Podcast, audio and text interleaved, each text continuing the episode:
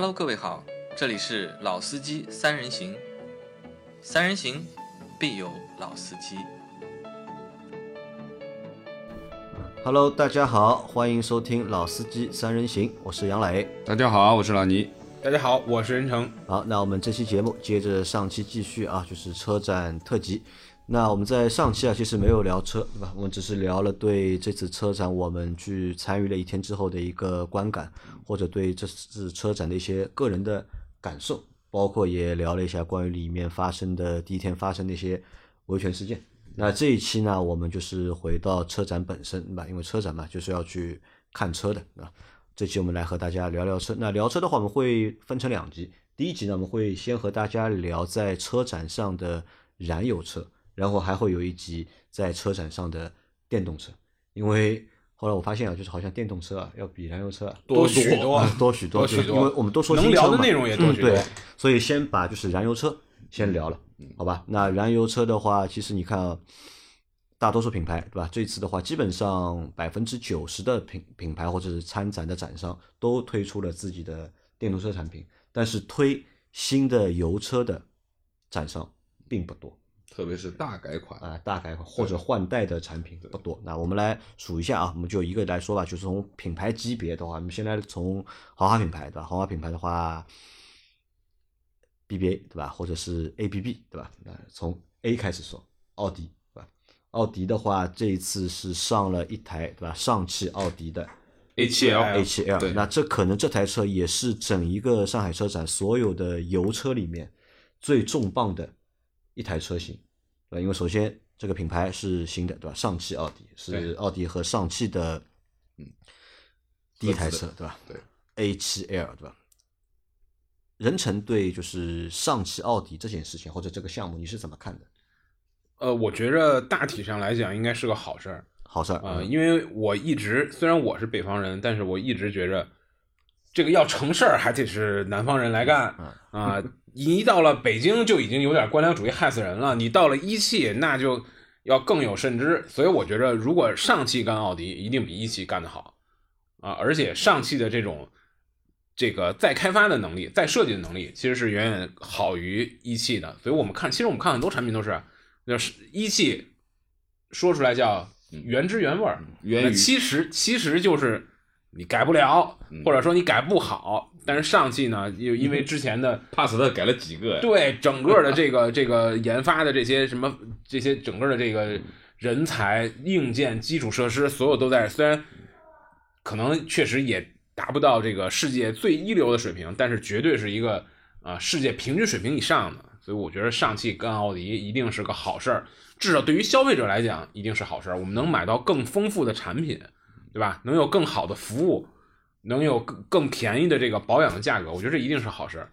但我不完全同意任成的这个说法，因为我们可以看一件最简单的事情啊，就我们看一下近两年，对吧？或者看一下去年的，就是大众南北大众的一个销量，对吧？一汽大众和上汽大众销量，从销量上看的话，其实上汽大众，对吧，已经落后一汽大众，几十万辆。对吧？好多好多了，对吧？那你看这个是什么原因呢？对吧？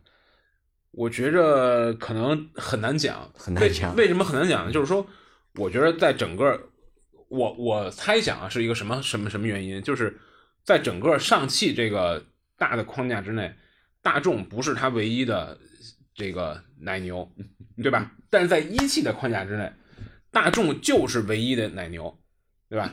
你你想，今天我们看上汽上汽集团旗下的各种什么荣威，包括今天的 R，呃，上汽通用，对吧？整个什么别克、雪佛兰，等等等等，包括名爵、荣威，其实我觉得发展的都是相对来讲比较平均的啊。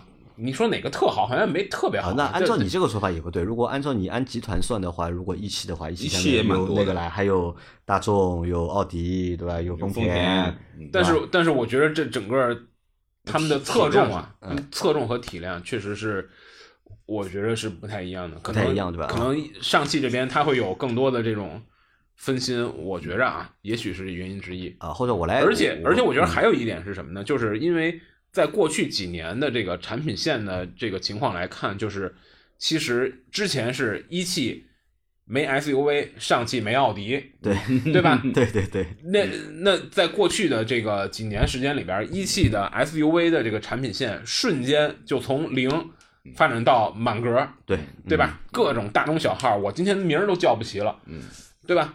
那那它一定这个对它的包括一汽还多了捷达，对它的整个的这个再把捷达剥离出去，对，它的整个的这个这个这个就是销售渠道在这儿，你只要把这个产品又是一些比较有实力的产品，它不是说很烂的产品，销售渠道在这儿，整个品牌的影响力在这儿，你把这些产品推到你的渠道里，它一定会跑出量来，嗯对对吧？所以这个这个我觉得是产品上和这个就就是各种因素造成的，但是我觉得就车论车来讲。事实上我，我我更我更看好的都是上汽方面的车。你更看好你上你把一款一款瞪出来看，对吧？你看零度，对吧？你再看高尔夫，嗯，对吧？但问题是零度什么销量，高尔夫什么销量？就是销量上也不能比啊。从车从车本身来讲啊，我觉得上汽的车做的更好。就是上汽，你你哪怕像零度这种再开发的这种所谓就本地本地车，我都认为还是蛮漂亮我都认为上汽做的更好。啊，这回 A7L 也是，我觉得这个这个车其实啊，反而比原版的 A7 甚至更好看。哎，对的，因为这台车其实在之前有很多的照片，对吧？在网上露出，白车身的照片。其实是被喷的一塌糊涂，哎，对吧？都觉得就是为大家觉得 A7 本身其实挺好看的，对的，对的，但是我看了这个车之后，我我我我昨天啊，昨天是那个上汽大众奥迪之夜嘛，然后我我就在一朋友那个他他拍的那个车在朋友圈，我在底下评论，我说这 A 7真溜，因为它看起来就像一 A 六，对吧？它它首先看起来就像 A 六，而且它其实比正常比真正的这个 A 六看起来更像最早奥迪这一代 A 六发布之前的有一台概念车，它整个车尾的这个线条做的、啊非常高度的还原了那个概念车的那种感觉，非常干净这个线条，而且很很简单很有力量，我还是挺喜欢这台车的这个设计的，虽然我还没开过。嗯，但是也有朋友说，哎呀，上汽努力了这么长时间，终于给辉昂挂上了奥迪标。那我觉得就是昨天的那场发布会，因为昨天有那个视频的发布会嘛，那嗯这个发布会我觉得还蛮有意思的，因为在车展的就是前一天嘛，有很多的品牌都有发布会，宝马有对吧？奥迪有，别克也有，很多品牌都做了。嗯而且这个发布会啊，因为都是在微信上做的直播，这个事情我觉得算一个很好的事情，因为很多以前发布会可能只有媒体能够参加，就是我们普通消费者啊，我们其实是看不到这个发布会的。嗯即使它发布，他有直播，他可能也在自己的网站直播，嗯或者在自己的一些就是私域的平台上面去做直播公众其在都会实很难看到。但现在如果能在那个微信上直播的话，就是每个小伙伴都有机会看到这样的直播。现在厂家做直播，就是现在技术也发展了，对对对技术也比较先进。厂家直播都会给一个推流链接，嗯就他会发，就是厂家在这个请这种媒体活动，他会他会有一媒体群啊。原来我们经常在这种群里面嘛，然后呢，厂家的人在媒体活动的时候会告诉你几点干嘛，对吧？几点去哪儿集合，然后活动结束之后呢，会活动过程之中会给你一个云盘链接啊，这里边就是当时拍的照片，它就实时上传的一些素材。活动结束之后呢，还会给你一个素材包，一个网盘，对吧？这个就是原来常规的。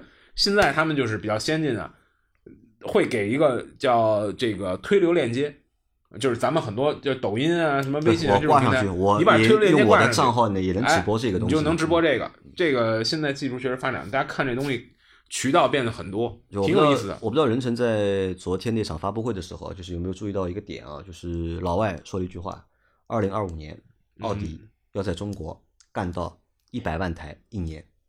我觉得太有可能了。中国人这么喜欢奥迪，老秦怎么看这个问题啊？不是，现在多少？老你怎么看？现现在大概是六七十吧，应该是六七十，应该有六六七十的话，一百万台应该没问题。就是到二零二五年要在中国干到一百万台一年。嗯，啊，我觉得太我觉得太有可能。对，因为毕竟就是说，呃，奥迪在一汽的股份和在上汽的股份比例是不一样的，对，对吧？也就决定了，就是说在自主这一块啊，其实说话这一块就就就不太一样了。另外一个呢，就是相信之前啊，我们为什么说南北大众其实在营销方面啊，在整体的营销啊这一方面，其实也是不不在一个档次。对上汽真的比较厉害不在一个档，次上汽比较厉害一点。我去参加发，布会就是非常对非常的这个有有感受啊。你如果去参加，不不光是奥迪啊，就是大众也算上。你如果去参加上汽大众的发布会，那绝对这个现场其实其实现场的整个布置啊，这个什么展会效果都是不错的。就到了什么环节特别能说明问题呢？就是领导发言环节啊，上汽的领导上去那都是侃侃而谈，对吧？都是很开放，就是很多时候你感觉这就是改变美国领导人讲话的那个风格，对吧？嗯就是可能他他不是他不是脱口，他不是脱稿，但是他说的跟脱稿一样，对吧？他说的也不是那种啊什么什么改革春风照大地，这不是那种，你知道吧？没有太多官话。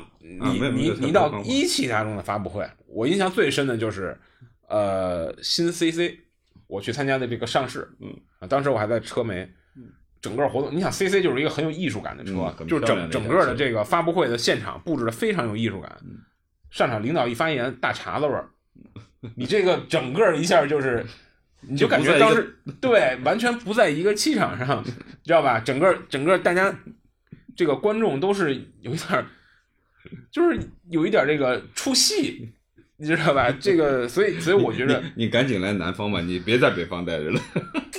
哎所以我相信，我相信。所以我觉得就按照前面一一汽的车，就是上汽奥迪干出来的车，一定会有很多更更多车值得我们期待的产品。如果就是说，我觉得就是对于上汽而言，你给他一台好产品，产品力足够的好，那我相信他的确能卖出好的量来。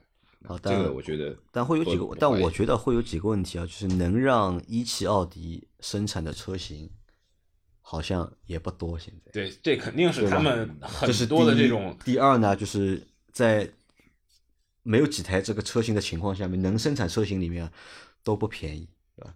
就是也很难 Q 四吧，我我很难走出一个好的量来，我觉得。会有，我觉得是这样，会有大量的电动车，嗯，对电动车会肯定会会有大量的嗯电动车，因为这个肯定是要，当奥迪要拿出很大的力量去推这个东西的时候，一定不不分南北的，一定是两边一起来的，嗯，对吧？我我这次看到了这个 ID 六的，相当于是 ID 六的奥迪版，对吧？还有我觉得将来 Q 四啊这些车，因为计划当中是上汽奥迪会做四台车嘛，就第一台车是那个 a 七 l，第二台车是那台就是昨天也在发布会上亮相的一台电动车，就是那个我说的嘛，ID 六的奥迪版，然后还会有两台 SUV，但嗯。不是电车。哦。就是我听到的就是小道消息啊，我听到的小道消息是这样的，就是这两台车到时候也会做就是魔改，啊。就是它没有一个原始的一个车型，就是可能会就中国特供，对，于帕萨可能特这种。对，嗯。可能会做两台就是中国特供的，或者是上汽奥迪特供的哦。SUV 车型，一个是中型，一个是大型，这个是我现在听到的大型啊小小道你想想，你想想，如果把途昂搞成一奥迪，那不卖疯掉，也不要改，直接换标，对吧？对吧？是这意思吧？那个不卖疯掉吗？啊，那所以一百万一点都没问题。好好，一百万没问题啊！你们觉得二零二五年一百万没问题啊？那我们再来讨论一个问题啊，这台 H L 你们觉得就是它的定价也好，对吧？它的一个市场前景也好，觉得怎么样？啊你参照 A 六看吧，现在 A 六都已经到三十几万了，对吧？那我觉得这个车估计也就应该在五十万以内，五十啊万，对，就45我觉得应该不没有道理比 A 六更贵对？吧？没没有道理更贵的，就是说会和 A 六做同样的价格，差不多，或者说稍微略略贵一点，略贵稍微贵一点，因为看起来它确实像是一个，一个是六，一个是七嘛，对吧？对，还真的有点，我觉得可能四十五万左右。不会那么贵的。我觉得啊，肯定是，就就像那些双车一样，不会有大的价格的差差距。我认为啊，啊，不知道任成这个预测准不准啊？但我预估啊，应该是过五十。我我预估是起步价应该是过五十的这个，要很贵的是吧？对，过过五十，但是贵到多少我不知道，应该贵过五十，我觉得问题应该不是很大。起价就会过五十吗？对起价应该它它没有会二点零吗？它有二点零，就是啊，怎么会这么贵呢？它是 A 七，它不是 A 六，好吧，好吧？那这个都是猜想啊。确实确实离媒体圈有点远 那。销量呢？销量估一下，对吧？这个车起得了量吗？它它或者它的量能够是奥迪 A 六的多少？三分之一，我觉着，三分之一。我觉着，短期就是中短期内对中期吧，中期。老倪觉得你说短期可能一上市会有一些压库啊，我觉得，嗯、不好说，不好说，对吧？不好说，不一定有三分之一。我觉得是吧？这么惨，但是就刚刚开始啊，我说如果说是没有太大的这种优惠和说实话，如果这个车只搞奥迪 A 六三分之一的销量的话，那这项目我觉得就白搞了就。我是这么看待这个问题的。我觉得销量应该能够有个奥迪 A 六的一半，一半，我觉得至少能够有个一半。我觉得如果按我说那个价格，肯定有一半，但是你们说那价格，我只好说三分之一了。啊，价格我瞎说的，因为我也不知道价格到底是多少的，我以为你知道 我，不知道。你不是说你有很多小道消息 我吗不？知道，对吧？这个消息没有，对吧？前面那个消息是小我觉得四十五差不多，四十五差不多，对吧？嗯，起步价把我带偏了，我以为你有消息，然后跟我说的那个。起步价四十五左右，我觉得是要的。啊，好的，A 七 L 呃过了啊，说完之后，然后奔驰，奔驰的话也上了一台，对吧？啊，重磅了，也算重磅车型。对他来说，就是从销量上来看呢，算一台很重磅的车型了，对吧？新的 C 级轿车，级对吧？还有 S 级的迈巴赫也在这台，也是这次车展是中国上市但是很有意思，它上的我感觉好像是一台标轴的迈巴赫，啊，就不是加长的，不是加长的不是加长，就是正正常轴距的。因为新的 C 的话，我们是没有去看，我来不及了嘛，没有去那个展台。呃，任成看到了没有？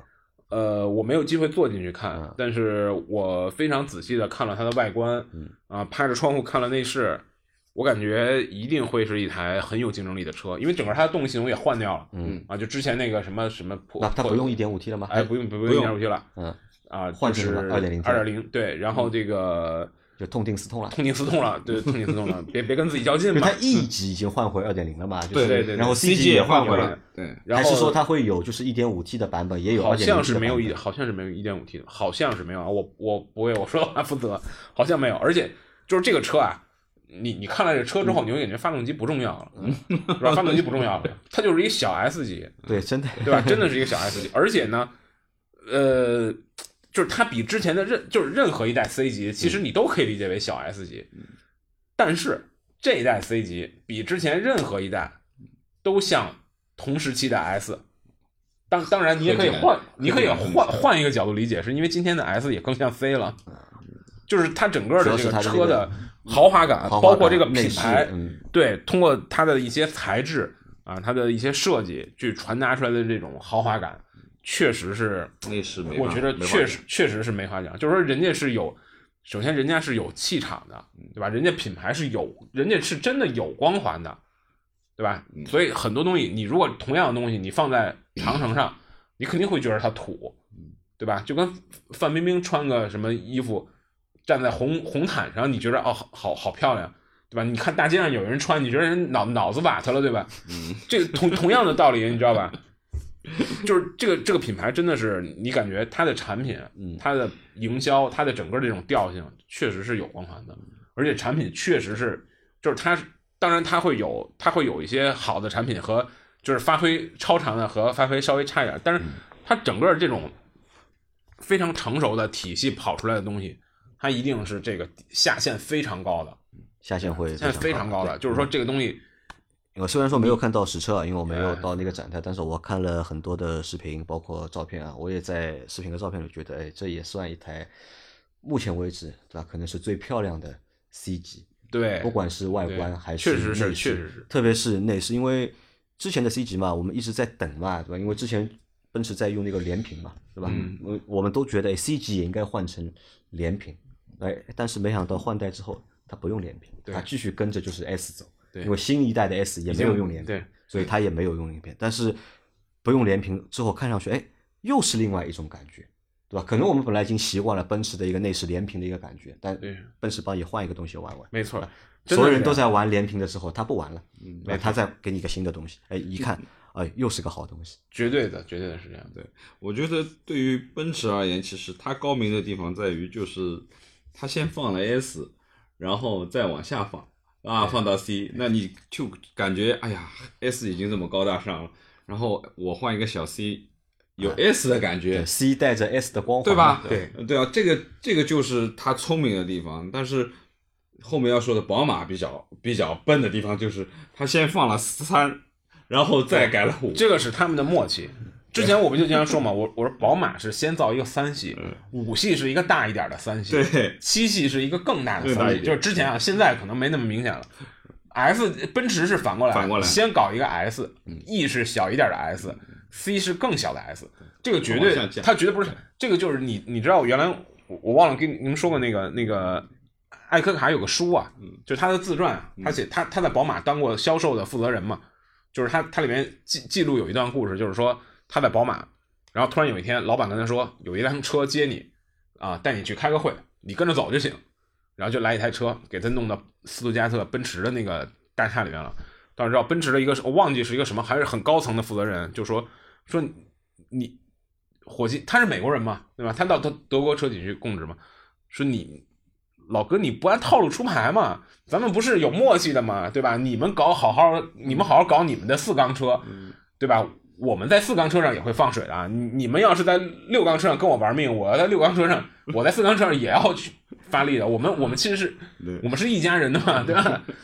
对吧？就是他们一定是有默契说的这个默契，我不太同意，我也不太同意的太同意，对吧？你看，你看之前那个明显奔驰那那套方式更能够说服市场，或者更能够教育市场你。看之前这个德国那个反垄断的那个协协那个协会给出的那些调查的那些资料，就是他们很多技术标准啊，包括一些这个呃一些数据，关键数据都是很多工程师在一起开会开出来的，都是三家一起的，他们会有很多这种默契啊。那个书也是艾根海白纸黑字写的，他自己自传里的。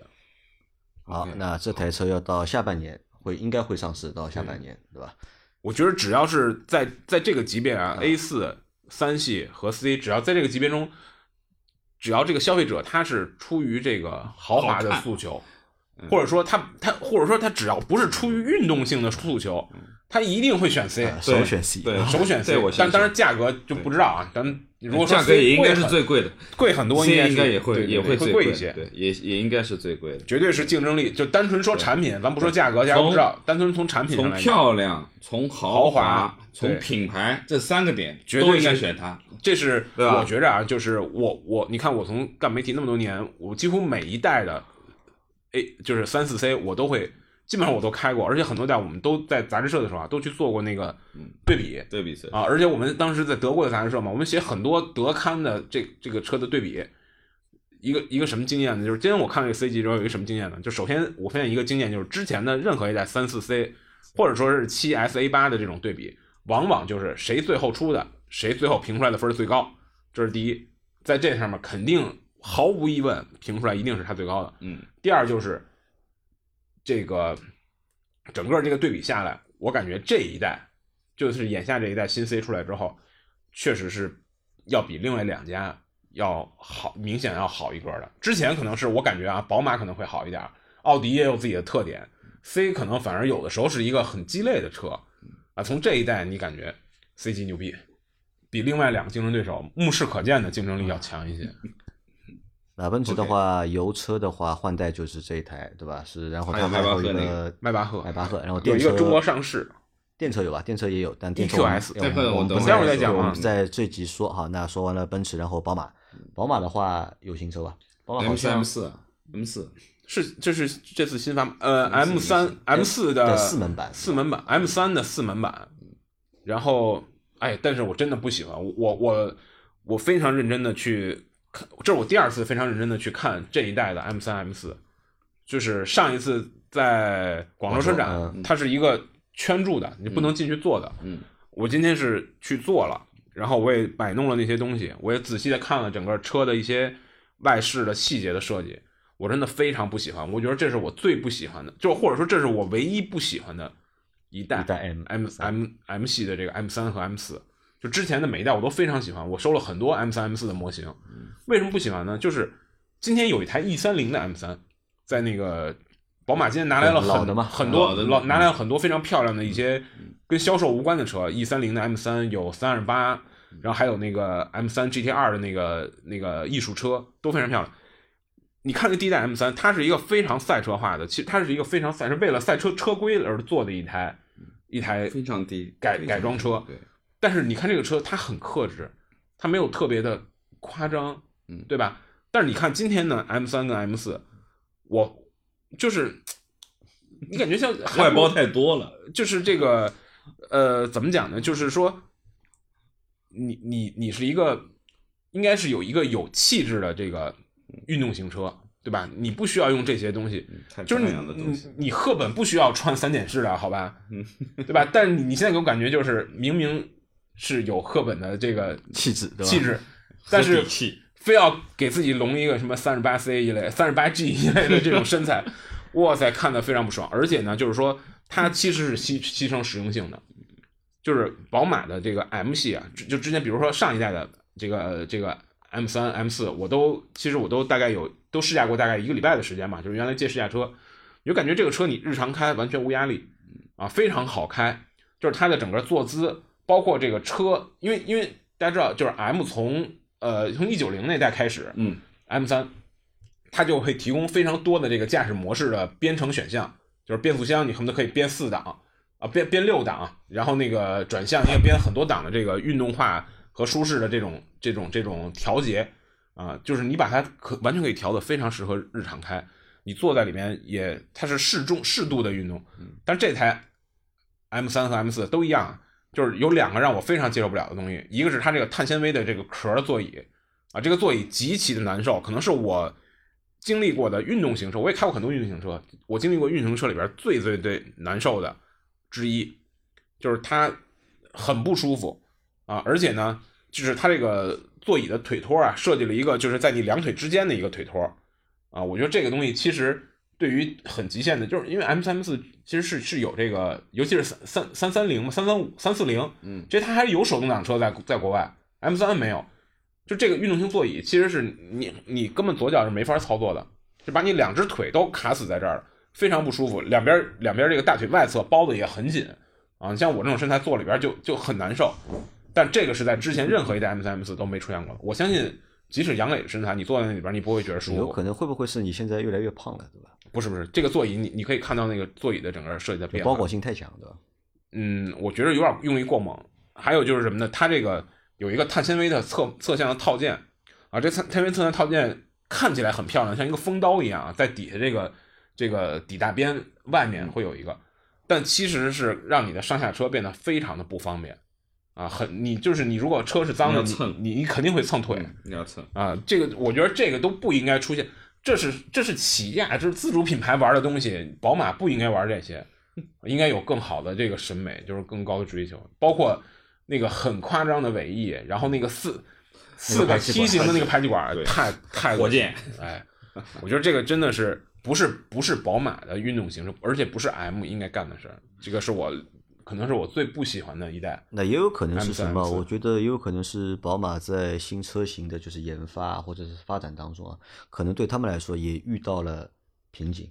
因为包括我在昨天的那个发布会，昨天有那个宝马的品牌之夜嘛，应该也是嗯宝马第一次做这样的就是活动，品牌嗯品牌之夜的活动嘛。那它里面里面就是用了蛮大的一个篇幅啊，都在说什么呢？都在怀旧。